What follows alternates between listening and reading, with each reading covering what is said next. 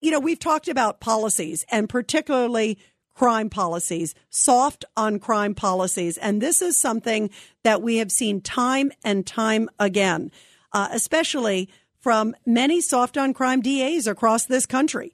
Uh, Alvin Bragg in New York. Uh, you see the guy in San Francisco. Remember, he got recalled. Uh, what about also Philadelphia and certainly George Gascon in California?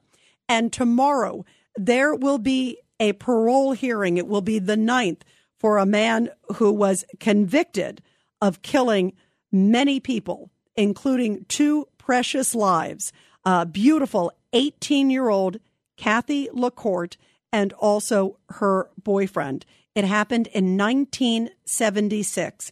And the killer of these two precious people, Richard Johnson, is now up for parole for, again, as I mentioned, the ninth time. The hearing is tomorrow. And each time the LaCorte family comes to show support for their beautiful sister and daughter, and also her boyfriend, and also so many others speaking out for justice to make sure that this guy stays behind bars. And joining us now here on the Rita Cosby Show, and this case is very personal to me, everybody. Um, Ken LaCorte uh, is a friend of mine for many years, a colleague, and a great media executive. Um, somebody that I've known for decades and never knew this story until just recently about his incredible sister, Kathy. And Ken LaCorte joins us now here on the show. Ken, it's great to have you here. Thank you, Rita. You know, it, it breaks my heart to hear um, what you went through. And I want to have you first sort of share the story, sadly, if you can. Take us back uh, to what happened on February 11th, 1976, if you could. You, you know, I, I was just 12 years old at the time. My, my sister was 18. Uh, we were we lived in a, a suburb of Los Angeles, a little place called Arcadia. She and her boyfriend went up for a hike in the mountains above there. They drove up in his uh, he had one of those VW vans from back then. Uh, on the way back from their hike, where where they had parked in, in a turnout, they they'd run into a man who had never met him before. He um, he had a rifle. He uh, he had actually just freshly come for a few months before from killing somebody else in in, in Missouri. He was kind of a nascent serial killer. Uh, tied them both up, bound them in the back of their van, and and shot them both to death. Um, obviously, just kind of a horrific a horrific family event, a horrific event for for many many families and many people involved. We uh, he was caught about five months later because he had talked to his wife, and then he was taking shots at her, and so she uh, she reported him to the police. He got convicted in uh, late 1976, and he got the death penalty times two. Um, but you know, the 70s and, and, and early 80s were a lot like now. We got a call five years later from the detective who worked on the case saying he's up for parole. Five years so later, literally, Ken. Five years after two counts, two first degrees and and and given the death penalty times two. But you know, it's like once the politicians start playing and the, the professionals take over and nobody's looking, then uh, the death penalty was overturned by the Supreme Court, and then two became two consecutive, not consecutive, but concurrently, and they called it life in California. But you were up for parole in five years. So every single time my family has gathered petitions, have have gotten letters, sent them into the parole board. You know, let let them know that we are watching them at least from now on. And you know, we went through you know 20ish years at least of of it got better. Um, um, we got three strikes in California. We were we got some rights at the parole board. We had to fight to get in the first time. Now there's a now it's it's, it's a law that allows families to go there and to speak at these. And but then over the last 10 years, we're starting to see just so many things reverse. Uh, they have a parole thing for old guys. Well, and then they define old as being 50 years old.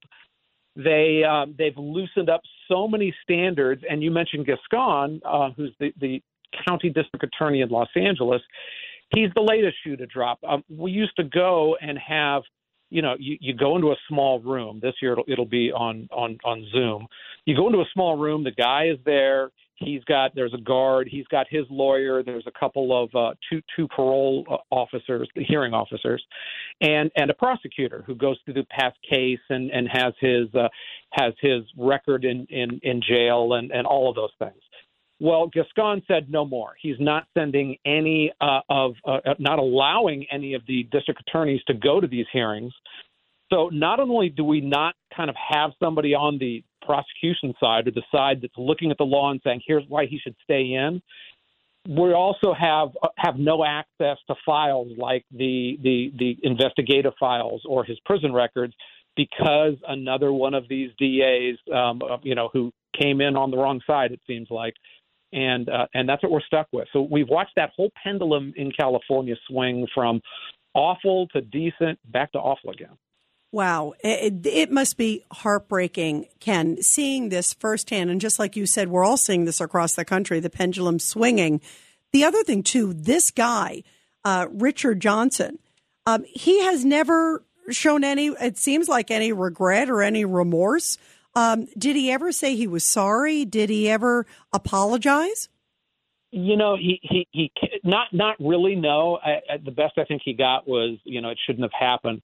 Over the years, his story morphed from "I have amnesia," that was his first couple ones, to "Nope, wasn't me," to um, um, now it was a robbery gone bad, pretending like they had uh, a thousand dollars and he just noticed it. You know, he's he's always tried tried to minimize that. Um, he had um, he had been a in, in, in St. Louis, Missouri, who has another woke prosecutor out there.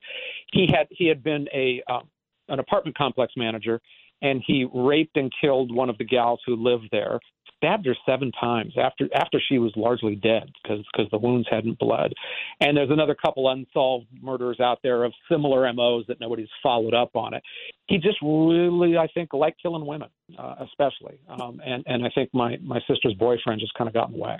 You know what? It is so heartbreaking, and, and thank goodness um, the wife of him, you know, his uh, who tipped authorities and made that call and like broke the case. Thank goodness. And then I understand what. Then they went and did a search at um, his home. They found a rifle that was connected to the killing um, of your sister and her, her, boyfriend, and that's how they forensically also put it together. Um, yeah. What can people do who are listening? How can they get involved and, and try to help you to make sure that this guy stays behind bars forever, as he should? Well, I appreciate that. Look, uh, this is our last. Uh, literally, it, it, it's happening in 12 hours. Uh, we do have a, a uh, what do you call this change.org petitions up. And if somebody types in stopaparole.com, it'll forward up to that change.org. They can sign it. They can write a letter to the board, which we'll, we'll forward up to them. And then I'll let, I'll let people know that way what, what happens tomorrow. What is your message to also Los Angeles, Ken? Um, you know, because of course, as you brought up, uh, they will be listening. The parole board will be uh, deciding tomorrow via Zoom. Um, what is your message to them? You know, Rita, it, you know, for me personally, it's it's and, and my family, it's kind of beyond sadness. I mean, my sister's been gone for most of my life. I, you know, I knew her when I was 12, and I'm, you know, I'm in my 50s now. The the the, the message is is that that the government isn't always on our side when it comes to one of the very very basic things of keeping people safe and and keeping you know literally serial murderers in prison. I mean, they are letting out first degree murders in California they are emptying a lot of the prisons, and and the whole concept of well, the system must be racist, so let's let's reduce all crimes is is it's going to end up with other people dying and and making your your county and your life a worse place to live. Um, real quick, tell us about your sister, your memories too of Kathy, um, a beautiful young woman, 18 years old, um, you know, killed uh, so early on. Obviously just tell us about who she was as an amazing person. You know, it's it's it's it's uh, that's a that's an interesting question because I've I've done a few of these interviews and nobody's asked me that. Um, uh, you know, I was 12 years old. You know, she was she was she was my big sister. We probably fought as much as we had fun because I was just of that like kind of obnoxious age with uh with, you know when you're when you're six years younger than than, than your older sister but um, um, she was a beautiful gal. She she she had a terrific sense of humor. We did a lot of outdoor things together. She was, and then in the last couple of years of her life, she she got involved in a church that that kind of became her life, uh, and you know, and and and and that was hugely important to her. And the most interesting thing that that we heard from her death came from the coroner, who said she didn't have any adrenaline in her system and because of that, they actually figured that it was somebody she knew and that they knew. And for the you know, while this guy was missing, they they they they assumed that this was some type of love triangle or something because because you know attractive young 18 year old girl with boyfriend. But the fact that she was calm enough in being bound up in that situation said uh, it was something very comforting for us. Absolutely. Well, your sister is um, above in heaven saying, Thank you, brother, and to your family. Everybody still fighting for justice for her and for really all Americans. Um, we are with you, Ken LaCorte, and we pray that you get good news tomorrow and that this monster stays behind bars. Again, everybody go to stopaparole.com. Uh, you'll see there's a change.org petition and it talks about this guy, Richard Johnson, who again is up for parole in a matter of hours. And um, Ken LaCorte, we love you. I've known you for years. Thank you so much for joining us. And we pray that you get good news tomorrow. Good luck tomorrow. Thank you, Rita. I certainly appreciate it. Thank you very, very much. Ohio, ready for some quick mental health facts? Let's go. Nearly 2 million Ohioans live with a mental health condition. In the U.S., more than 50% of people will be diagnosed with a mental illness in their lifetime. Depression is a leading cause of disability worldwide. So, why are some of us still stigmatizing people living with a mental health condition when we know all of this? Let's listen to the facts and beat the stigma. Ohio, challenge what you know about mental health at beatthestigma.org.